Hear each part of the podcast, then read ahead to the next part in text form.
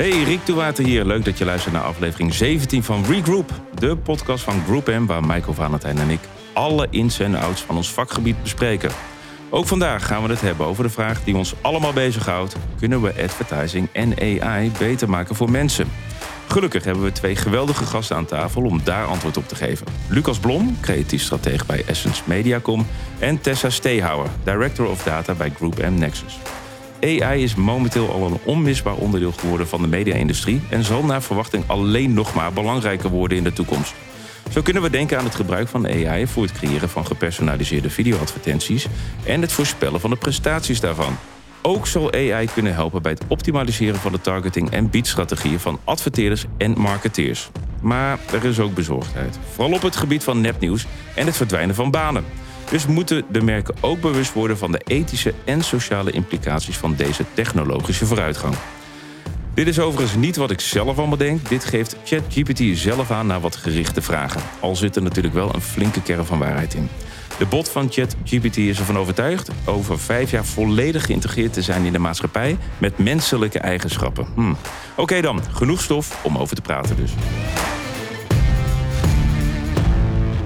Ja? Hij is er. Heb je, je hebt het weer teruggevonden. Oké, nou, je, jij, jij mag zo beginnen met je verrassing. Ik zit me net te bedenken, Maiko. Dit is eh, aflevering nummer 17. Derde seizoen alweer. Ik heb ooit van Joep van der Laan begrepen dat eh, de meeste podcasts stoppen na drie keer eh, uitzenden. Dus wat dat betreft doen we het goed. En ik had ook al wat cijfertjes binnengekregen. En we blijven maar groeien. Dat is goed nieuws, maar eh, dit is ook de eerste keer dat we eh, weer eens even opnieuw naar het format hebben gekeken. En dat we hem toch wat anders gaan indelen. Iets scherper op de tijd, wat meer rubrieken. En eh, ik hoop dat dat een beetje gaat aanslaan. Mocht dat nou niet zo zijn, laat het dan ook vooral weten. Maar vooralsnog zag het er heel strak uit. En eh, ik zie allemaal mensen om me heen en die gaan allemaal met de tijd in de weer. En die straks komen de handjes omhoog, nog vijf minuutjes. En dan moet ik gaan afronden. Het wordt professioneel. Daar Ik wil kunnen je we, daar vooral kunnen we wel eh, van uitgaan. feliciteren met deze enorme groei in kijkcijfers. En dat er ook... eh, Luistercijfers. luistercijfers, sorry. En maar dat ook eh, de, de backcatalogus wordt beter eh, beluisterd. Ehm, Ja, ik denk dat dit ons moment is, Rick. We zijn ontdekt. ja, hè? Dus ik wil graag een oproep doen aan een eh, grote commerciële partij... die ons eh, aan boord gaat te helpen. Spotify bijvoorbeeld. eh, DPG, eh, NRC. I- iemand ja. die Late ons... Night eh, Radio willen we ook nog steeds oppakken. Dat is Eh, nog steeds een eh, dingetje. Ik ben daar toch een keer over begonnen pas bij eh, Talpa Radio. Ik noem geen namen. Joris van. Joris. van- Ehm, en die eh, heeft ons eh, wederom niet omarmd als eh, in de nacht. We blijven pushen. Zeker. We blijven pushen. Eh, jij was net eh, in een jubelstemming. Waarom was je dat? Nou, dat duurde maar heel even. Oké. En toen klapte de boel er toch weer uit. Oh, Ik heb gisteravond de hele avond eh, mij zitten voorbereiden op deze podcast. Ik wilde jou een aantal dingen cadeau doen. Ik had gedichten voor je geschreven. Ik had een songtekst voor jou laten schrijven in Britney Spears stijl. oké. Zo, Rick, hit me one more time. Dat was het. En ik, maar eigenlijk wilde ik nu aftrappen met een, met een rap. Oké. Maar ik kan A niet rappen en eh, het algoritme laat me in de steek. Dus eh, die hou je nog te goed voor mij. Misschien Oh, dat we hem eh, later krijgen. Ik heb nog wel een, ehm, een, een lied in eh U2-stijl. Maar Ja. ik had eigenlijk gewoon een Snoop Dogg rap voor jou. eh, eh, had ik, eh, ja, daar had ik je nu mee willen verrassen. Ja, maar, die krijgen we echt wel te goed. Want het, ja, het is maandagochtend dat we dit aan het opnemen zijn. dat ik niet kan ik rappen. weet niet of ik de Eh. week beter kan beginnen... dat, een, eh, dat Michael Valentijn eh, gaat rappen. Hij begon ook met yo, yo, yo. Begon Ja, top. En eh, Eastside, Westside, alles zat erin. Alles zat erin. Alles zat erin. Ja. Eh, De rivaliteit van vroeger werd weer naar Nou. voren gehaald. Ja, lekker joh. En, oh, daar is die. Oh, daar is hij. Daar is die. Nou, Yo, yo, yo, it's Rick Toewater on the mic. Freshly moved. Fresh, freshly moved. Feeling sick. ik ga dit niet doen, hè?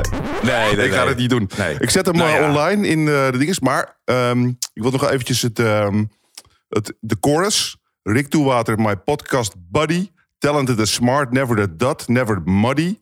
Move to a new crib. Feeling kinda sick. But he's still spitting rhymes, never missing a trick. Hey, Hey, nou, ik heb ook niet gepoogd om te rappen. MC even, voor de duidelijkheid. Ik heb hem even opgelezen. Maar ik heb dus een hele rap voor je hier. Gaat nog stukken door.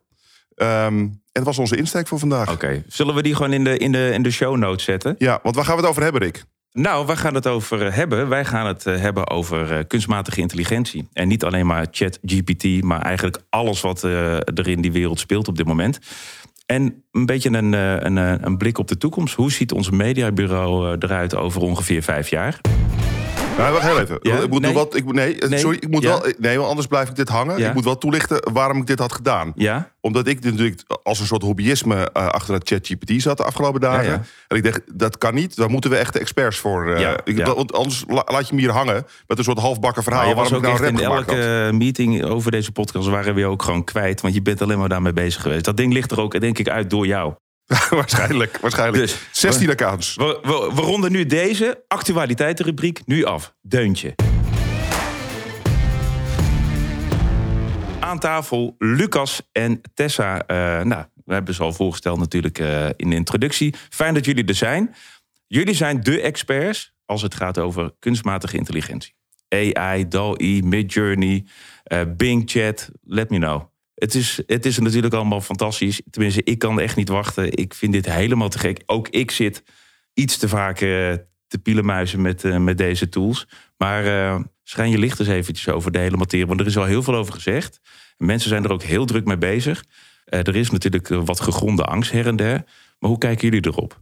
Ik vind het super interessant, maar ik vind het vooral heel interessant alle aandacht die er naar een GPT gaat en een eh DALI en Midjourney-achtige tools, omdat het superveel aandacht voor AI genereert. En ik denk dat heel veel dingen en technieken al lang bezig waren, maar sinds de lancering van ChatGPT is er ineens echt een massa aan aandacht aan naartoe gestroomd.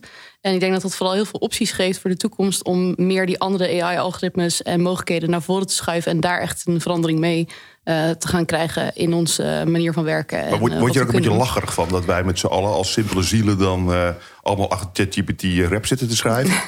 Ik, ik hou wel een beetje van de creatieve en de gekkigheid die eruit komt. Dus eh, ik heb zelf ook wel wat geëxperimenteerd ermee. Maar volgens mij lang niet zoveel als dat jij er eh, ondertussen aan wij uren zien aan het hebt nog een beetje maar- als een gadget, of tenminste. Ja. Maar, maar als ik zie, gewoon overal, en LinkedIn is nu echt, moet je echt niet gaan openen. Want ik denk dat nu iedereen een AI-specialist is geworden. En, en van de, de NFT is weg. En hoor je storytellers, storytellers zijn dood. Storytellers zijn door. Ik zie nu iedereen Ja. heeft wel weer een verhaal over wat er nu weer is. En weer de volgende fase in. Maar de output, wat ik, wat ik zie, dat is, het is onvoorstelbaar. Eh, filmscripts, televisieseries, eh, maar gewoon de meest mooie eh, afbeeldingen vanuit, nou, ik zag net nog Amsterdam op een heel andere manier geschetst worden door, dankzij AI. Ik bedoel, het gaat er ook echt om wat je erin stopt. Dus het is, het is zo grappig dat de mensen die dat nu doen, dat zijn helemaal geen designers of zo. Alleen zij begrijpen die tool zo goed dat ze precies eruit krijgen, of misschien nog wel meer eruit krijgen dan dat ze op hadden gehoopt toen ze het erin stopten.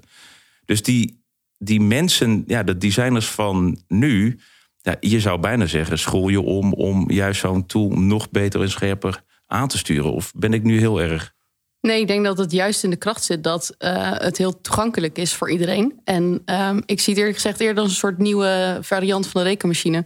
Ik denk zelf niet dat heel de wereld op zijn kop komt te staan en dat alles verandert. Maar we worden wel efficiënter en beter met z'n allen. En het geeft gewoon veel meer mogelijkheden voor iedereen om makkelijker eh, content te genereren. eh, op wat voor manier dan ook. Of dat straks audio is of eh, tekst of visuele interpretaties van, van die tekst. Dus ik denk dat het vooral inderdaad echt heel veel mensen in hun kracht zet om dingen sneller te doen, beter te doen, efficiënter te doen. En dat daar gewoon echt een wereld aan, aan nieuwe mogelijkheden ligt. Dus geen baanverlies, maar gewoon uh, groeienmogelijkheden. Wat zijn de dingen die je nu al doet, vandaag in jouw werk? Ik moet heel eerlijk toegeven dat ik er zelf relatief weinig gebruik van maak, echt in mijn werk. Maar ik denk dat er vooral eh, heel veel kracht schuilt in dat je sneller teksten genereert of ideeën krijgt. Dus eh, stel je wil je voorbereiden op een podcast zoals deze, dat je wel aan een ChatGPT kan vragen van joh, wat zijn onderwerpen die ik moet bespreken in dit vakgebied. En het geeft je gewoon ideeën waardoor je sneller eh up to speed raakt, sneller van start kunt. Ehm, veel collega's uit mijn team, een datateam, gebruiken het ook heel erg om hun code te verbeteren. Als ze ergens tegen een fout aanlopen van goh, kun je dit eh, of opschonen voor me deze code, of kun je eh, mij vast al een voorzetje geven. En dat versnelt het proces gewoon heel erg. Dus ik denk dat dat ook vooral het interessante is. Het is niet foutloos, maar het zorgt er wel voor dat je misschien eh, twee, drie uur, vier uur aan je tijd bespaart aan het zelf helemaal uitvogelen from scratch. Daar worden mensen misschien wel lui van met, met coderen in dit geval. Eh, Code schrijven en, en ja, knal het wel even door ChatGPT. Dat is eigenlijk maar spellingcorrector. Ja, maar ik denk dat als je echt goede code wil schrijven en echt je doel wil behalen, dat je er juist wel naar moet kijken en dat het verschil gaat maken tussen, nou ja, of je het wel of niet eh, goed voor elkaar krijgt. Als codeerder. Dus ja, maar ik denk dat de mensen die het super low-key gebruiken, zeg maar, je kan nu kijken naar iedereen op straat zou eventueel een stuk code kunnen schrijven en zijn eigen website live. is volgens mij ook een van de laatste voorbeelden die bij Google werd uh, getoond. Uh, dat je heel simpel met één prompt kan vragen van... joh, uh, maak een website voor me met dit format... Uh, vanaf een, een, een, schets op een niet, niet, iedereen weet de term prompt. Misschien oh, sorry. dat nog een klein... Nee, maar niet ja, uit. Kijk, jij zit er veel dieper in. Ja. Maar niet iedereen van onze 15.000 luisteraars... zal meteen weten wat een prompt betekent. Ik kom uit de MS-DOS-tijd, dus... Nee, maar zou je dat even willen kunnen toelichten? Het, gaat vooral om dat jij je zoekvraag intypt. Dus in dat chatvenstertje, dat is eigenlijk de opdracht die je geeft aan een, aan een model. En ja, dat kan heel simplistisch zijn. Dus dat klinkt al gelijk maar een stuk fancier als je het misschien prompt noemt. Maar het is eigenlijk gewoon jouw zoekvraag. En uh, dat zorgt ervoor dat programmeren steeds laagdrempeliger wordt. Wat denk ik heel goed is, want je ziet dat de hele wereld steeds technischer wordt.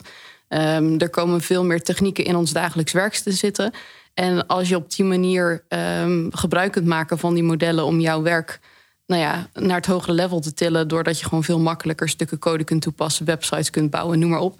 Zorg dat er gewoon voor dat we het allemaal iets makkelijker krijgen. Lucas, jij bent uh, creatief stratege binnen mediabureau.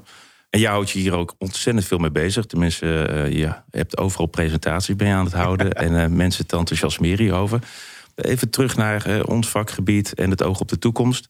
Even los van dat we elke dag bezig zijn om advertising beter te maken voor mensen.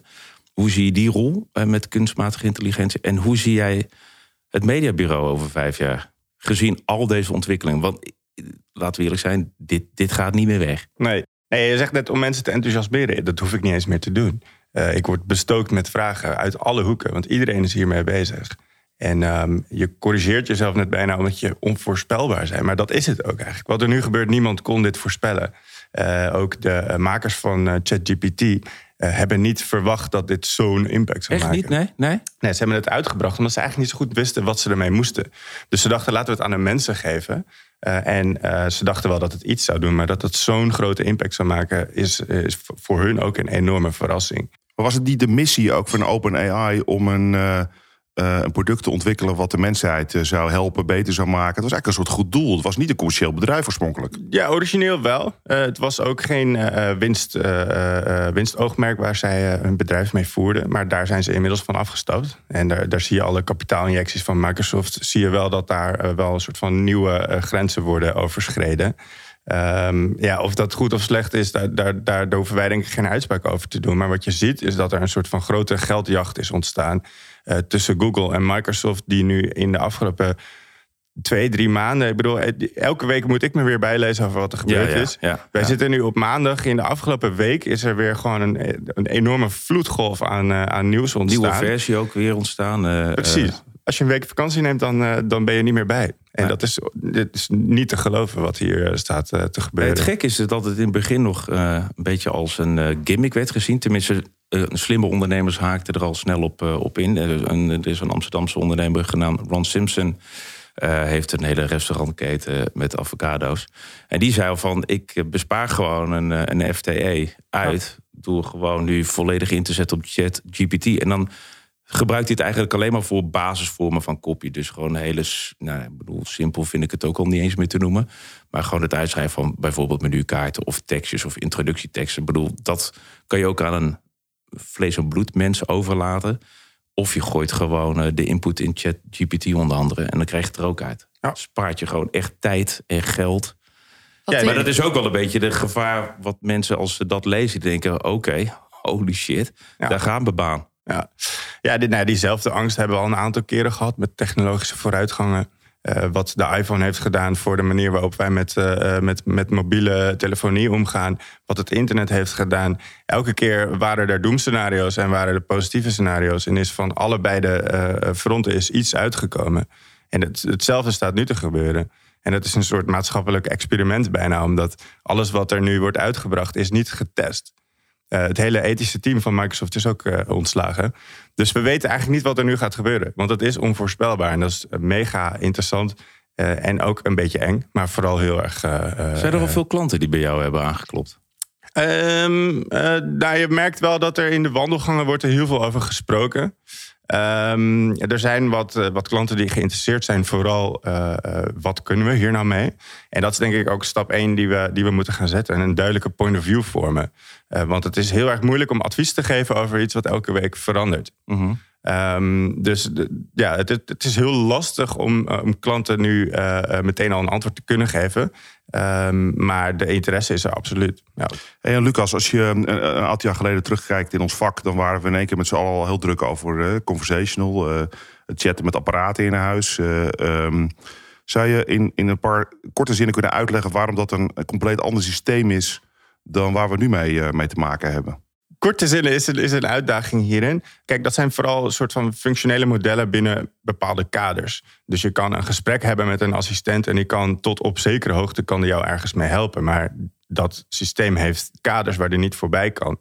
De modellen die nu worden ontwikkeld, kunnen eigenlijk over alles van alles zeggen. En ze zijn zo gesteld op het helpen aan jouw vraag, dat ze soms ook geneigd zijn om dan iets te zeggen wat niet waar is.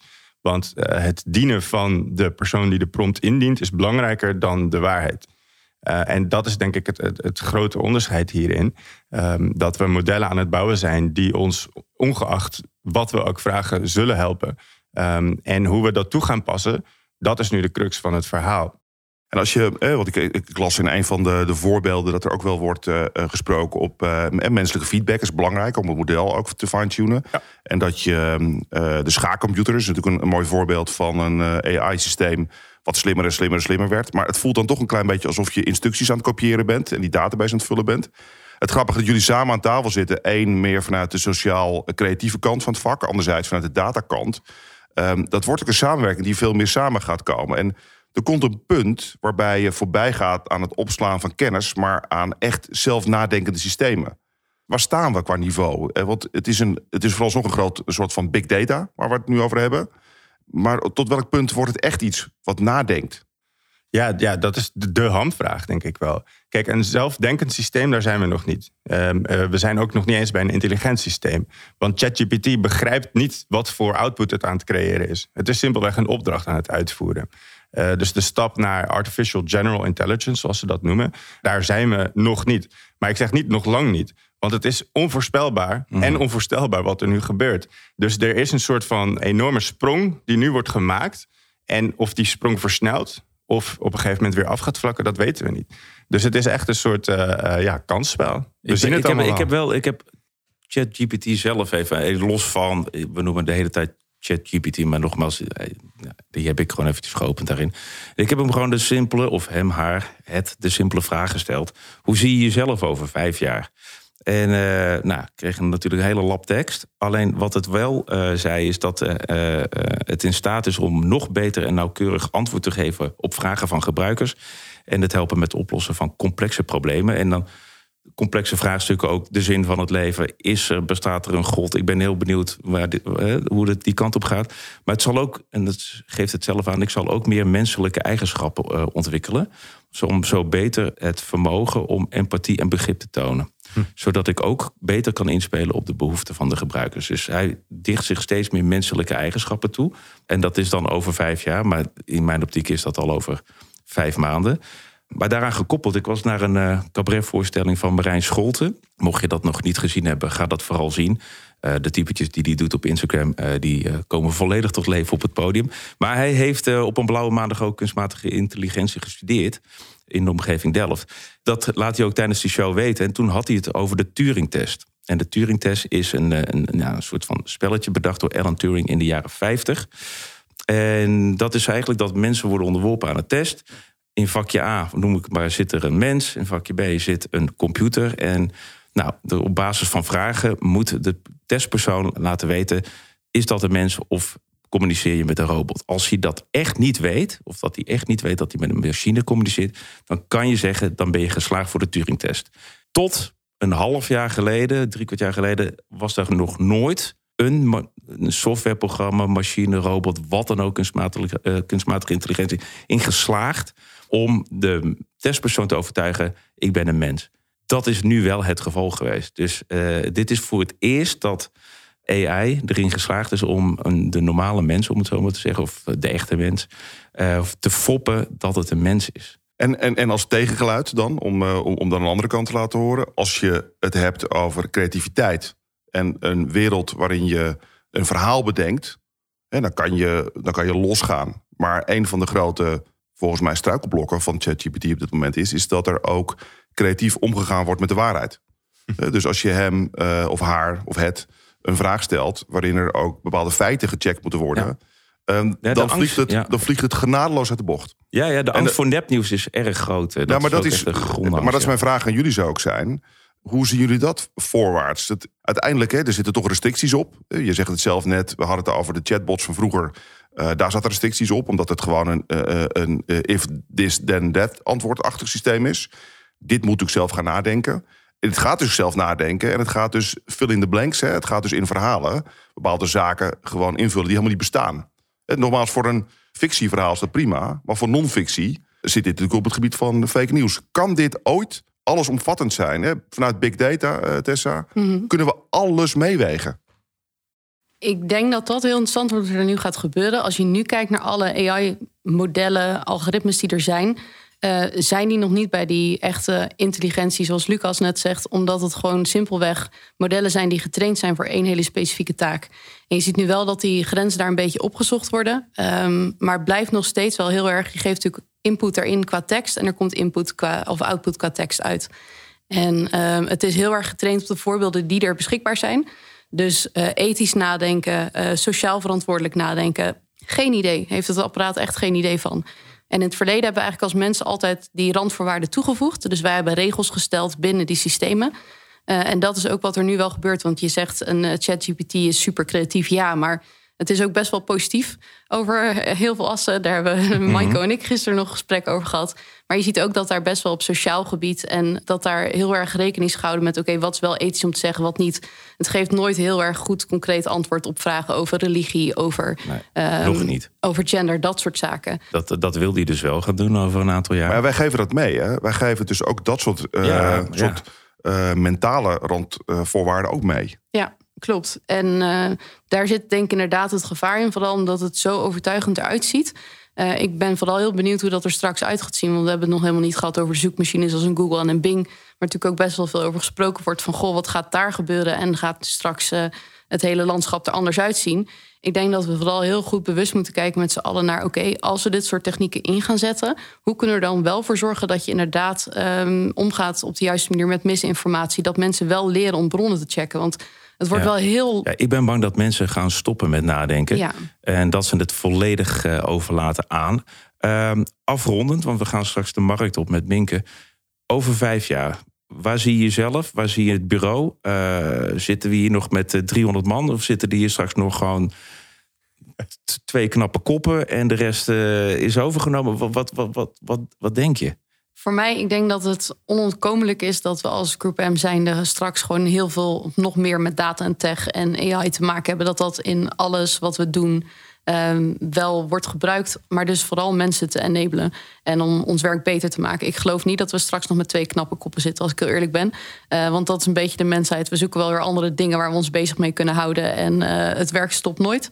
Ja. Um, dus ik verwacht dat we hier gewoon nog straks met een vol pand zitten. Alleen dat iedereen wel zijn dagelijkse werkzaamheden uh, gebruik maakt van de mogelijkheden van AI-toepassingen daarin. Maar wel met een soort vanzelfde DNA. Dus mensen die hier aan tafel zitten nu nog, zijn dat straks ook dezelfde mensen over vijf jaar? Of moeten we straks, hè, we hebben het over degene die input leveren aan. Ja, een designer is tegenwoordig ook gewoon een uh, accountmanager van PwC, heb ik het idee, met een goede input. Ik denk dat je zeker nog een deel hetzelfde DNA krijgt, maar we moeten met z'n allen gewoon tech-savvier worden. Ja, ik ben wel iets eh, extremistischer in mijn, in mijn, in mijn, in mijn voorspelling daarin. Um, maar ja, dit gaat wat mij betreft wel echt alles veranderen. Um, en voor mij wordt die gedachte elke week ook iets groter. Um, afgelopen week is GPT-4 um, uitgebracht en uh, aangekondigd dat ze de, uh, de, integratie in Office in de komende maanden gaan doorvoeren. Dat is eigenlijk uh, bizar om je te beseffen dat alle taken die nu worden gedaan, geautomatiseerd, waarbij heel veel mensen in Excel, in PowerPoint werken en we heel veel tijd zijn, kwijt zijn eigenlijk aan het omzetten van hun ideeën in iets wat ze, uh, waar, waar wij werk mee bedrijven. Uh, dat dat voor de 1,2 miljard mensen die Office gebruiken wereldwijd uh, zo meteen geautomatiseerd wordt. En ehm, die efficiëntieslag, dat gaat ons tijd opleveren. En die tijd gaan we anders insteken. Hoe we dat precies gaan doen, weet ik niet. Maar dit betekent dat onze banen er echt wel anders uit gaan zien. En elke stap die het weer gaat veranderen in de komende maanden eh, en jaren, gaat daar nog meer verandering in veroorzaken. Dus volgens mij wordt het een soort sneeuwbaleffect. En uh, kijken we over vijf jaar terug en denken we echt, wat is hier gebeurd? Blijf nog even zitten aan tafel, want we gaan nu de markt op met Minke. Nou, we staan hier weer op de markt. Dit keer vragen we of artificial intelligence onze banen gaan overnemen. Ik ben benieuwd. Duizend GDP's, duizend GDP's. Pak jij maar los. Denk je dat artificial intelligence onze banen gaan overnemen later? Niet allemaal. En welke banen denk je dan van wel? Bouwvakkers zullen bouwvakkers blijven, denk ik. Denk je dat er een artificial intelligence friet meneer komt of dat niet? Nee, die kunnen nooit zo lekker bakken als mij. Do you think artificial intelligence will take over our jobs in the future? Uh, yeah. And is that a good thing or is that a No, bad it's thing? gonna. It's, uh, I think it's gonna be. Uh, it's gonna complement uh, human labor. I don't think machines can be creative, but it could go. It could go really wrong. I think humans. I think we're very extreme. So, so if we start using machines for everything, then, then it's gonna kill us. I'm sorry. That's what I think. We're all gonna die. artificial intelligence i think is gonna leave spare time for people for human beings so they can come up with different things and different ideas there's always gonna be a job for people actually Kijken, kijken. Kijk, dichtheid. Denk je dat, je dat artificial intelligence later onze banen gaan overnemen? Dat denk ik wel. Ja, niet mijn baan, maar eh, in zijn algemeenheid denk ik wel dat eh, artificial eh, intelligence een, eh, de toekomst is, ja. En is dat goed of slecht? Ja, ik ben er niet blij mee. Nee. Nou, ik denk dat, dat veel mensen aan een eenvoudige baan genoeg hebben, eh, maar dat die worden ingenomen. Hmm, dit is over de politiek. Oeh, het is heel veel. Ik kan, ik kan niks zeggen. Denk je dat artificial intelligence onze banen gaat overnemen? Kijk, overnemen is natuurlijk een eh, groot woord. Het wordt een aanvulling en een uitdaging en een concurrentie. Alle automatiseurs nemen de baan over. Daar zijn we al heel lang mee bezig, onze eigen grap te graven. Al die eh, elektriciteit en alles, eh, dit en dat en dat. De banken, alles moet digitaal en, en dat kost je nog een hoop poen. Nou, Michael Rick, ik heb de meningen even uitgevraagd. En zoals jullie hebben gehoord, zijn de meningen verdeeld over of het goed of slecht is dat artificial intelligence de wereld in is gekomen. Maar één ding is zeker: creativiteit op het hoogste niveau is iets wat een robot niet gaat kunnen. Nou, ik moet wel even bijkomen van eh, dit nieuws eh, van de markt. Vooral die laatste. Was, eh, die knalde er nog even in en we all gonna die. En, nou, wat een mooi is dat iemand zei zo van het eh, complimenteert hetgeen wat we nu doen. En eh, zo zou ik het ook willen insteken. En zo gebruik ik het ook gewoon in eh, nou ja, hetgeen wat ik tegenwoordig ook doe. Gewoon als ik een creatieve pitch heb, dan gebruik ik het ook in mijn voordeel. Maar het is nog steeds mijn input. En wat het nu wel kan, en dat zag ik ook. Ik denk ook gewoon op eh, het gebied van gezondheidszorg. Het kan gewoon nu ook gewoon borstkanker eh, nog in een nog vroeger stadium opsporen. Dus je hebt die mammografie, maar zelfs ja, dat is bijna te laat. En nu hebben ze AI zo weten in te zetten dat het borst, de eerste tekenen van borstkanker zou kunnen. Nou ja, dat heeft het al opgespoord. Ik bedoel, als we het zo gaan gebruiken voor de vooruitgang van de mens, ja, dan ben ik heel, heel, heel positief. Als je hem teruggrijpt naar, oké, het is een aanvulling op wat wij mensen kunnen. Ik denk wel dat je het verschil kan blijven maken door wat wij als mensen kunnen. Omdat wij elkaar veel beter kunnen blijven inschatten dan een machine. Dus uh, ik denk dat je inderdaad straks een stroom aan nieuwe uitingen kunt genereren binnen no time. Uh, teksten kan genereren binnen no time. Maar als je echt een verschil wil kunnen maken, zul je daar denk ik als mens juist, juist nog die extra creatieve slag op kunnen maken. Want als we straks zoveel nieuwe uitingen continu naar ons hoofd gesmeten krijgen, dan word je daar ook een beetje blind voor. Dus ik denk dat het juist True. gaat zijn: hoe kun je dit nou slim gebruiken? Hoe kun je hier nou de juiste manier gebruik van maken en het toepassen? Want we willen het gebruiken om mensen te helpen. En de enigen die dat echt goed kunnen snappen zijn mensen en niet machines, want die zijn gewoon anders geprogrammeerd. Ja. Ik uh, hoorde vanochtend, uh, zat ik uh, als voorbereiding podcast te luisteren van, uh, uh, ja, van een aantal mensen die het al echt gebruiken. Daadwerkelijk in een bedrijfsvoering zeggen 5 tot 10 procent meer bedrijfsefficiëntie kunnen ze doorvoeren. Maar dat de hele website allemaal uit, uh, uitgepoept wordt aan, aan, teksten. Ik denk, wat zitten we met z'n allen aan onzin te genereren? Wat, hoe, hoeveel van die teksten, websites, uitleg hebben we allemaal nodig? Als het allemaal gebaseerd kan, kan worden op wat er al is, dan heeft het nul toegevoegde waarde in het leven. Ja, maar nu is het allemaal nog fris en, en zitten nee, we... maar überhaupt, het is meer een soort van uh, de, de, de, zeg maar de. Uh, kunnen we niet een soort van uh, opmaak of een soort schoonmaak doen van alles wat we allemaal niet nodig hebben in teksten ook? Mensen zitten de hele dag maar teksten te genereren. Wie leest dat dan nog? Wie heeft er nog tijd om al die gegenereerde content te lezen? We hebben toch eh, labs. Er is toch zo'n kerel kwam hier aanschuiven, nog geen drie kwart jaar geleden. En die zei, nou, wat hij kan doen is... Vul, vul die tool vol met tekst en dan poept dat ding er gewoon één regeltje uit als samenvatting. Dat, dat is gewoon een gastje van 18 was dat. En die kwam Ja, dat gewoon presenteren. Die zei van ja, soms hebben we gewoon heel veel boodschappen die we moeten filteren. En dat moet samenkomen tot één pakkende zinnen. Nou, dan, dan heb je dure copywriters voor. Dat schreef hij gewoon even in een weekendje. En dat liet hij gewoon zien hoe dat werkt. En dan dacht ik, dit, dit is gewoon gemak dient de mens ook. Het scheelt mij gigantisch veel eh, nou, leesplezier, wilde ik het al niet noemen. Al die zakelijke input. Nee, joh. Maar dit zijn gewoon vijf zinnen die je destilleert. En hiermee kan je... Dit is wat jij wil zeggen eigenlijk. Ik wil een simplifier app wil ik hebben. Maar dan moet het wel op de juiste data worden gesimplified. Want als jij 20 bullshit artikelen hebt en één ijzersterke... en het AI-algoritme ja. samenvat vooral dat 20 bullshit eh, artikelen... Ja. Ja, ik Eh, vind dat wijze woorden. Dat klopt, ja. Over wijze woorden en geen bullshit gesproken. Volgende itemdiensten gaan. Dus nu hoor je weer een tune. En we openen hem natuurlijk met de one and only Raymond Buter. Want drie keer raden, die staan natuurlijk weer op de... Op de voicemail. Let's go. U heeft één extra lang voicemailbericht. Hey Rick, ik hoor dat jullie het vandaag gaan hebben over artificial intelligence. Dat boeit me enorm. Met name de mogelijkheden die er liggen op het gebied van creativiteit, video, maar ook audio vind ik interessant. Talpa maakt het tegenwoordig mogelijk om via text-to-speech technologie stemmen te refabriceren. En op basis van data verschillende audiocommercials te maken. Heb je geen studio meer nodig, geen acteur, geen reiskosten en creëert enorme besparingen en heel veel mogelijkheden. Stel dat we jouw stem gaan reproduceren. Kunnen we de podcast ook zonder jou doen? Maar er liggen natuurlijk ook de gevaren. Want stel dat Maiko besluit jouw stem te gaan hacken. En hij daarmee aan de haal gaat en verkoopt aan andere merken. Dat is voor het merk Rick Toewater nou niet echt brand safe, lijkt me. Denk dat we brand safety rondom AI niet moeten onderschatten. Hoe zie jij dit? Einde bericht. Ja, ik zou dat nooit doen, Rick. Ik als merk, dankjewel. eh. Ja, nou, de- het, het, het, het, merk Rick Toewater is, eh, is, is, reizende. dus, eh, ja. Zeker. Eh, ik zou dat nooit eh, doen. Maar er is natuurlijk wel een kern van Ja, brand waarheid. safety, ja, goede vraag. Ja, Lucas Tessen, jullie zitten ook nog, nog steeds Ja, aan ik tafel. moest er eigenlijk aan het begin meteen aan denken. Want Maiko eh, wilde toch niet gaan rappen. En dat vond ik zo jammer. Toen dacht ik, nou... eh Daar straks zijn kun- denk ik een hoop mensen het niet mee eens. Maar, eh, Nou ja, ik, ik zou het echt wel willen horen. maar je kan dus vrij makkelijk inderdaad een stem reproduceren. Eh, en dat wordt nu eh, vooral gedaan met mensen waarvan veel stemgeluid al beschikbaar is. Want je moet eh, toch best wel wat regels tekst hebben om, eh, eh, om die stem na te bouwen. Maar dat wordt steeds minder en minder naarmate deze technologie vooruit gaat. Eh, dus het is inderdaad aannemelijk dat eh, als je het hebt over eh, ook de donkere kanten daarvan, zoals Raymond net noemde, dat voice phishing een ding wordt. dat, phishing. dat mensen jouw stem gaan stelen. En dan word je gebeld en dan als je drie woorden zegt, dan, dan hebben ze je stem.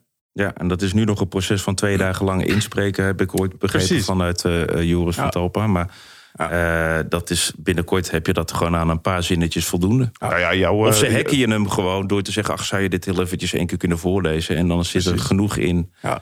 Voor jou is er genoeg data beschikbaar eh, door de podcast. Dus Ja. eh, kijk, voor mensen die niet zo vaak spreken, is het eh, misschien nog lastiger. Maar als je natuurlijk dit soort dingen doet, ja, dan ligt er al heel veel vast. Ja. Maar de, hoe technologische vooruitgang gaat. Het is in het begin wordt dat natuurlijk helemaal, tenminste veelal om, omarmd en toegejuicht. En dan zien we de gevaren nog niet zo. Dan, dan langzamerhand denk je van, hé, hey, wacht eens even. Dit klopt niet helemaal. En dat is het proces waar we volgens mij op dit moment vol in zitten. En ja, eh, op een gegeven moment zullen er ook gewoon wet eh, en de regelgeving moeten komen om hiermee om te gaan. Want eh, brand safety, zoals Raymond aangeeft, ja, alles ligt nu op straat. Ik Ah. kan gewoon alles nu doen.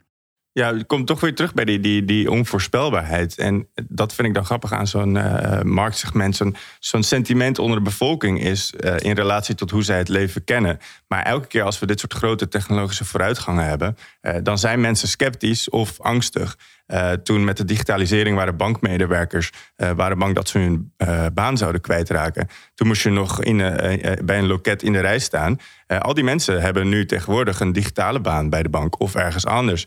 In de jaren negentig waren mensen sceptisch over mobiele telefonie. Waarom, waarom zou iemand mij moeten bellen? Dat soort interviews liggen, het zijn gewoon te vinden op YouTube. Dus elke keer zijn mensen bezig met hoe verhoudt zich dit tot mijn leven nu. Maar de kansen die het zich aanbiedt, die kunnen we niet voorspellen. Maar eh, die zijn er wel degelijk. En Maar het komt ook een beetje waarom het eng is door de decentralisatie van, zo van de, de machtspartijen. Hè. Vroeger was een bank een betrouwbare partij. En nu zit Elon Musk ook achter eh eh, OpenAI. Hè. Want die zit ook een van de investeerders erin. Eh, wat hij natuurlijk deed met dat bekende vinkje op eh, Twitter toen hij de boel overnam. Dat vind ik best wel een ding. Want als je nu teruggaat naar dit punt wat Rick net aanhaalt. En je zou een soort eh, verificatie kunnen hebben van... dit is daadwerkelijk de echte Rick Doelwater. Want er zat een vinkje achter. Maar dat heeft Elon Musk al verkocht. Ja, dus elke dus gek kan zeggen dat die Rick Doelwater geen is. Maar dat soort. Nee. certificering van dit is de echte persoon die je achter je hebt. Ja, dat wordt ongelooflijk belangrijk. Want als ik op een of andere manier met iemand in contact kom... en er staat geen vinkje achter... ja, dan, dan gaan alle alarmbellen af. Kijk, en dit is nog op een personen, maar je kan nu gewoon je als Nike voordoen en de meest verschrikkelijke campagnes eh, eruit gooien en op het internet plaatsen. Ja. En dat iedereen vraagtekens erbij stelt, eh, erbij plaatst. En dan moet je weer eigenlijk weer. eh, Maar jongens, dat zijn we niet. Ja, maar het lijkt er wel op. En waar Het eh, gebeurt al, is, is- en een, eh, zo- het zal het niet zomaar zo gegenereerd hebben, die machine. Daar zit altijd een kern van waarheid in. En het is bizar dat. We hebben het nu over personen, maar dit geldt natuurlijk. Ik kan een merk alles laten zeggen, alles laten doen op dit moment. Ja, maar het Dus- gaat heel snel. Er was toch al twee jaar geleden zo'n Nike-schoen... die gemaakt was met bloed erin of zo door iemand. Door een van de rapper. Die had, het was ook niet eh, goedgekeurd door Nike... maar die werden gewoon, die werden gewoon gemaakt. Die kon je gewoon kopen. Eh, Bizar natuurlijk Maar dat hoe snel dat staat gaat. vervolgens wel op het web. En Ja. om daarvan af te komen, dat is een heel ander vraagstuk. Ehm, tijd. We hadden het er net al over. Ik, dat viel ook al op de markt. Lucas had het er ook al over. En eh, toevallig eh, wil het feit dat mijn zoon over anderhalve week zijn spreekbeurt heeft. En dat gaat over goudvissen. Nou, daar hebben we natuurlijk ontzettend veel zin in om me daarin te verdiepen. Ehm, punt is wel, om een beetje op weg te helpen, zou ik natuurlijk nu heel makkelijk gebruik kunnen maken van, eh, nou, onder andere ChatGPT. Maak iets leuks, een spreekbeurt over goudvissen, groep eh, 6, 7, leeftijdscategorie 9 tot 11. Nou, eh, ongeveer vijf minuten. En ik heb het getest en ik krijg het. En dat is dan eh, opgelost, probleem opgelost. Mijn zoon is voorzien van een spreekbeurt. Maar de tijd die je met hem kan doorbrengen om dit te doen, de waardevolle tijd om samen op zoek te gaan, nog ouderwetse informatie opspeuren en een lijntje bedenken. Nou, wat vind jij prettig om te vertellen? Dat mis je dan. Aan de andere kant bespaar ik een hoop van die frustratietijd. Ik denk dat veel ouders zich erin kunnen herkennen van... oh jezus, eigenlijk sta ik zijn werk te doen. Maar is dit een ethische vraag? door- ja, nee, dat is een ethische vraag. Die, want ik kan hem ook doorbrengen door hem, met hem samen te gaan basketballen bijvoorbeeld. Ik vind het best wel een dilemma. Aan de ene kant is het heel makkelijk. Aan de andere kant is het ook natuurlijk een mooie vader-zoon moment... om op zoek te gaan naar informaties, kijken over goudvis... en die interesse op te wekken. Aan de andere kant denk ik, ja, ik kan ook lekker met een basketballen buiten. Twee, twee, drie Ja, maar dit is dezelfde vraag als je een aantal jaar geleden... toen ik vroeger spreekbeurten moest maken... moest je naar de bibliotheek, ging je zo'n boekje pakken. En dat boekje, dat was eigenlijk eh, uit een soort reeks... het boekje wat iedereen gebruikte. Dus iedereen kwam met dezelfde spreekbeurten. Want iedereen haalde dezelfde informatie uit dat bibliotheekboekje. Want er was ook niet zo heel veel meer dan dat. Ehm, ja, in plaats van het bibliotheekboekje werd het Google... Ehm, er zijn ook wel eens eh, kinderen op hun vingers getikt... omdat ze het Wikipedia dingen vandaan haalden. En nu zou je het uit... Het is niet Toch anders. hele- hele goede ja, maar deze vraag is van alle tijden. Ja, dat weet ik. Alleen ik merk er nu dat ik er echt daadwerkelijk mee te maken heb. En ik vind de factor tijd ook heel spannend. Want, eh, want net tijdens het eh, eh, gesprek van Raymond op de voicemail zei van... ja, nou, drie tweedaagse werkweek, Tessa schudden. Nou, dat gaat echt niet gebeuren. We gaan gewoon nog steeds vijf dagen per week knallen. Maar tijd, ik denk dat dat het meest kostbare goed is wat we hebben. En dat dat soms wel eens... dat we ook niet helemaal mee... Ja, we- weten wat we ermee moeten of zo. Ik vind dat een hele interessante... De tijd zal het leren, Rick. Dankjewel Maiko, dankjewel Tessa, dankjewel Lucas. Laten we vooral eh, vaker bij elkaar gaan komen om hierover te praten, oké? Belofte? Ja, is goed. Oké, cool. Bij Dank deze. jullie wel. Dankjewel, Rick.